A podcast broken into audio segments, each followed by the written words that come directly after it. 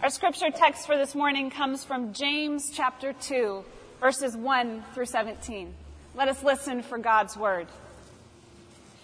My brothers and sisters, do you with acts of favoritism really believe in our glorious Lord Jesus Christ?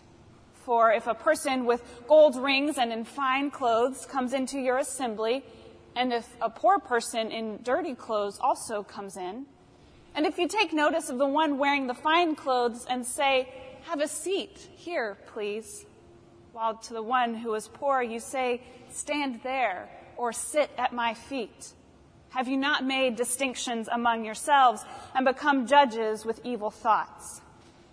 Listen, my beloved brothers and sisters. Has not God chosen the poor in the world to be rich in faith and to be heirs of the kingdom that he has promised to those who love him. But you have dishonored the poor. Is it not the rich who oppress you? Is it, is it not they who drag you into court? Is it not they who blaspheme the excellent name that was invoked over you? You do well if you really fulfill the royal law according to the scripture. You shall love your neighbor as yourself. But if you show partiality, you commit sin and are convicted by the law as transgressors. For whoever keeps the whole law but fails in one point has become accountable for all of it. For the one who said, You shall not commit adultery, also said, You shall not murder. Now, if you do not commit adultery, but if you murder, you have become a transgressor of the law. So speak and so act as those who are to be judged by the law of liberty. For judgment will be without mercy to anyone who has shown no mercy, for mercy triumphs over judgment. What good is it, my brothers and sisters, if you say you have faith, but you have no works? Can faith save you? If a brother or sister is naked and lacks daily food, and if one of you says to them, Go in peace, keep warm, and eat your fill, and yet you do not supply their bodily needs, what is the good of that? So faith by itself, if it has no works, is dead. Anyone here have a friend that excels at being blunt? The distance between what they're thinking and what they're saying is really just the moments that it takes for them to form the words. If a hard conversation needs to be had, this is the person that you count on. But if a situation needs tact, you tell that person to stay quiet. In fact, you don't even invite them to come because they will be speaking their mind in the Bible. This blunt friend of ours is the entire book of James. James might as well open up by saying, listen up, I've got something to say. A friend like that can be a disaster. Which is why James is some people's least favorite book of the Bible. Martin Luther himself didn't even think the book of James should be in the Bible at all. A friend like this can be a bit of a bull in a china shop. It can do some real damage.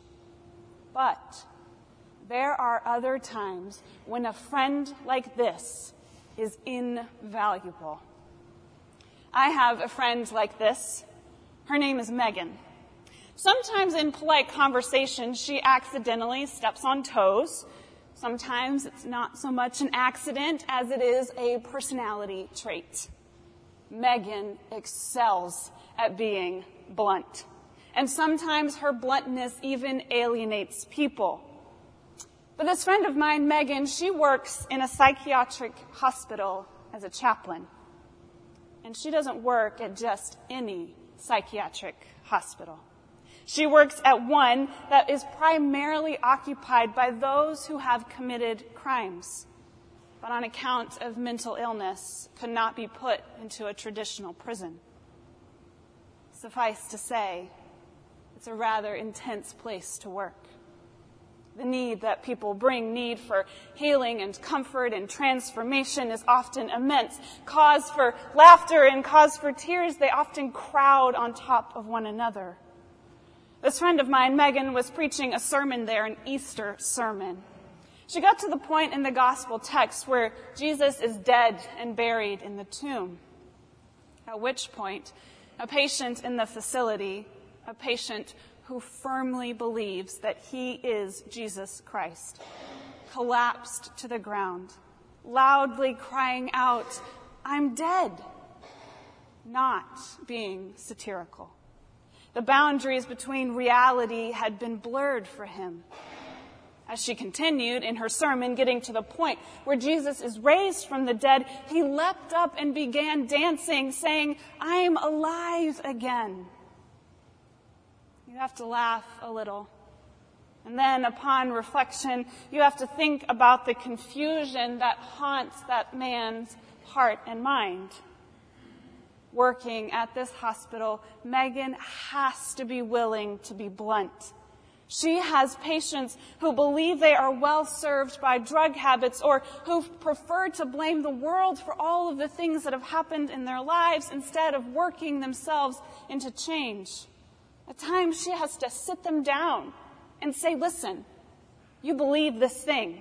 You believe that you can control the weather with your mind or that the world is literally out to get you or that you are in fact Jesus Christ.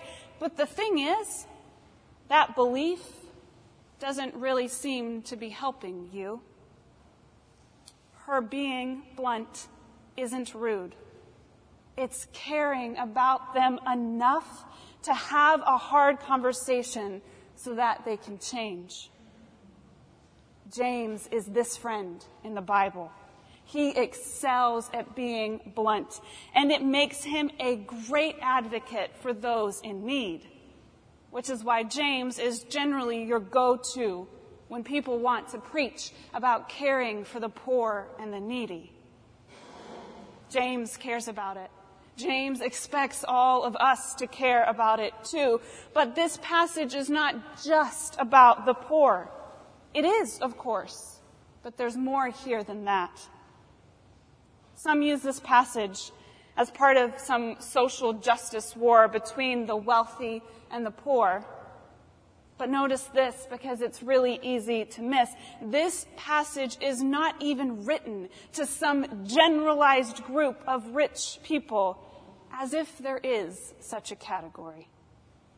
James is writing to call people out for being blind. The passage is not about the money you have. It's about how you see people. James is less worried about pocketbooks and more worried about our eyes, about our vision. You see, James is firmly convicted that the world is no longer the same as it was before Jesus. Before Jesus, we were defined by our sins. We were defined by what we could do. We were defined by our accomplishments. You see the example here in the story. If you see someone walk in wearing fine clothes and gold rings, decked out to the nines, and you say, hey, come sit with me, let's be friends and then see a person in dirty clothes walk in and say, There's room in the corner, or you can sit in the back. Whoever James is writing to is prone to judge others by outward appearances. They are prone to treat people according to how they look, according to worldly standards. James is a gift to the church because he feels free to be blunt. He lays it all out on the table. When James writes to his audience, he's telling them, you've been judging people by the world's standards. You've been assessing people by whether or not they are poor in the world.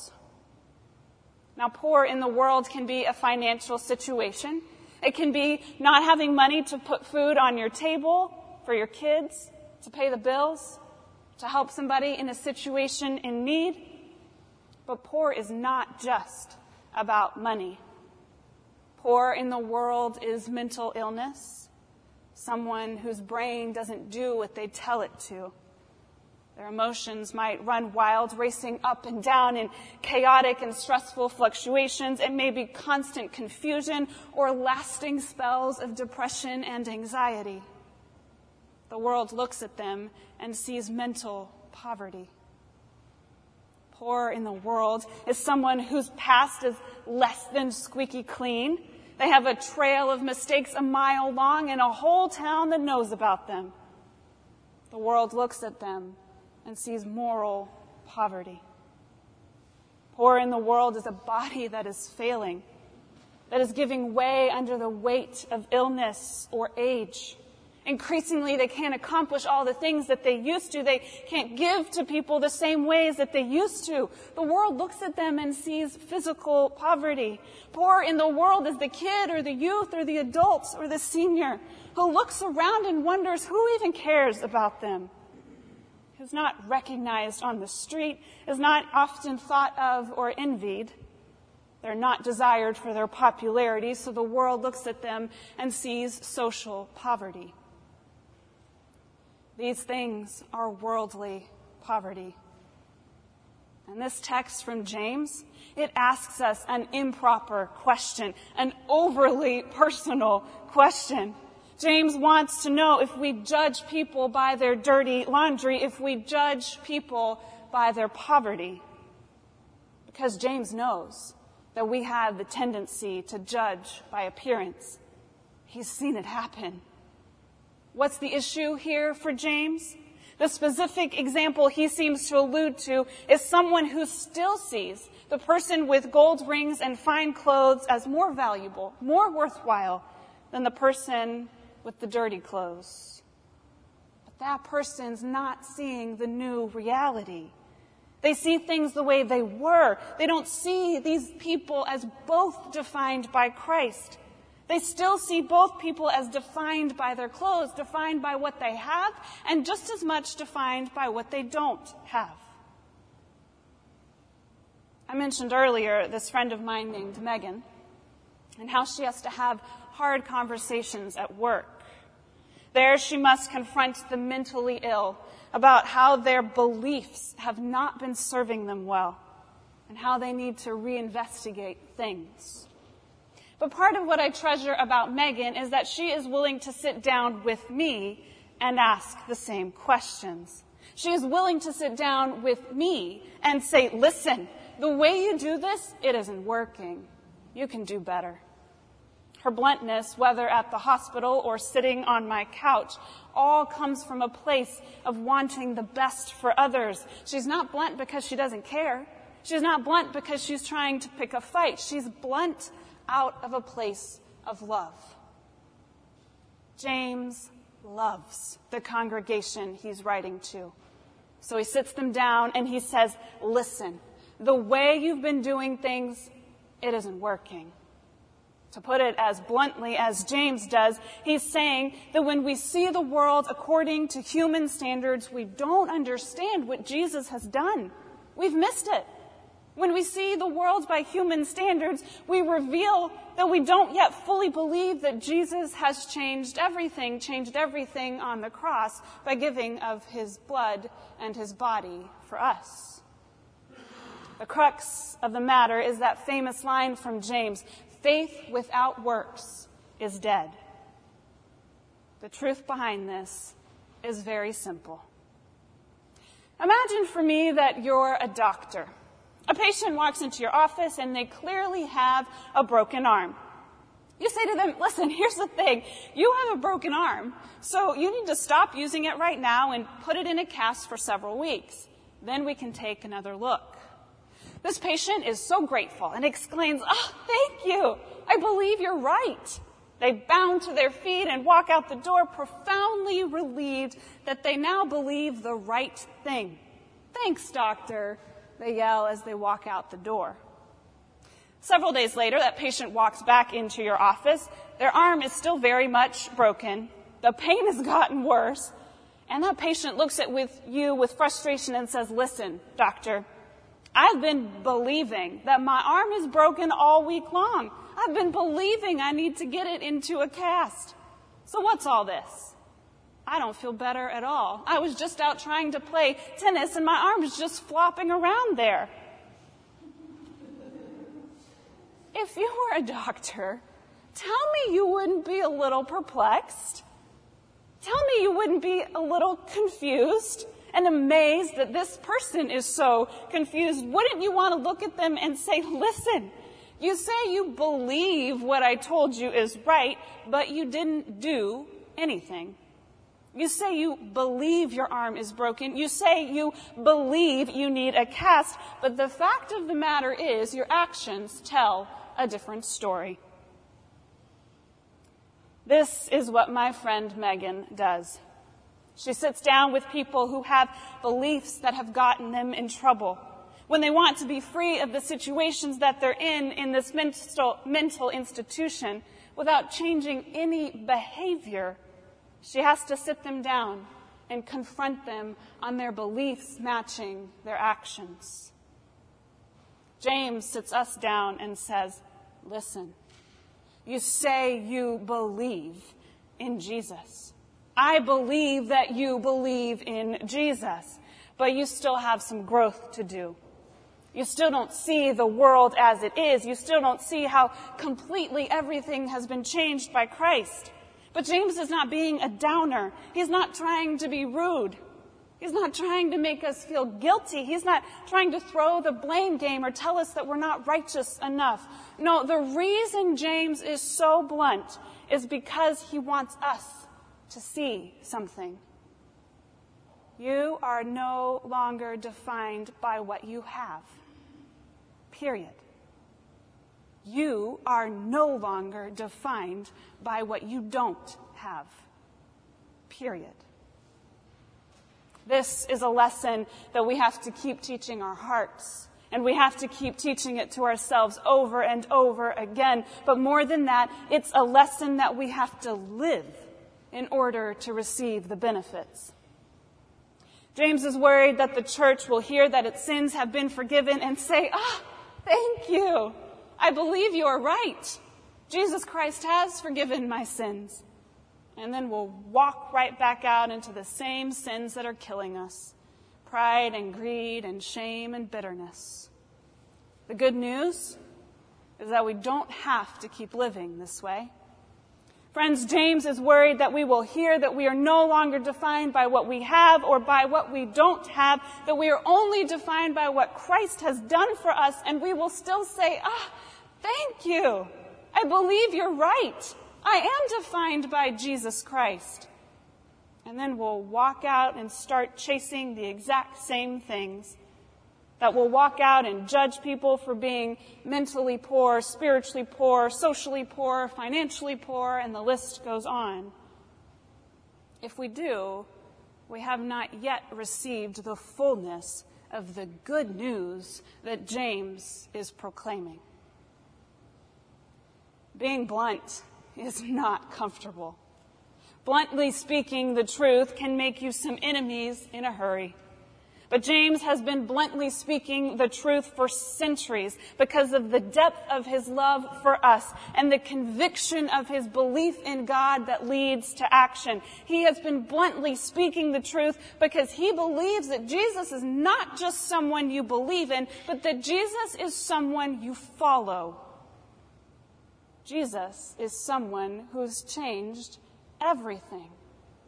It's already changed. So if you're judging people by the way of the world, it doesn't matter if it is you or someone else. James has something to say. It's quite blunt. James says, You're wrong. They are no longer defined by what they have or what they don't, what they've done or what they haven't. They are defined by following Jesus, in action following Jesus. And they are defined by God's love. You are defined by following Jesus, in action following Jesus. And you are defined by Christ's love for you. If you disagree, well, bluntly speaking, you're wrong. Let us pray. Heavenly Father, we do believe that you are our Lord and Savior. And so we ask for willing hearts and minds to follow you. to follow you into things that we're not expecting, and to follow you into helping people we never thought we were able to help. Lord, won't you fill us with hands and feet that march out of these doors willing and able to help those around us, to love our neighbors in need, and to love ourselves as you love us. Remind us again today that we are defined by your love. We are defined by following you. Might that definition precede us so that everyone around us might see the love of God so that they want it too. Lord, we pray all of these things in your holy name who has saved us. Amen.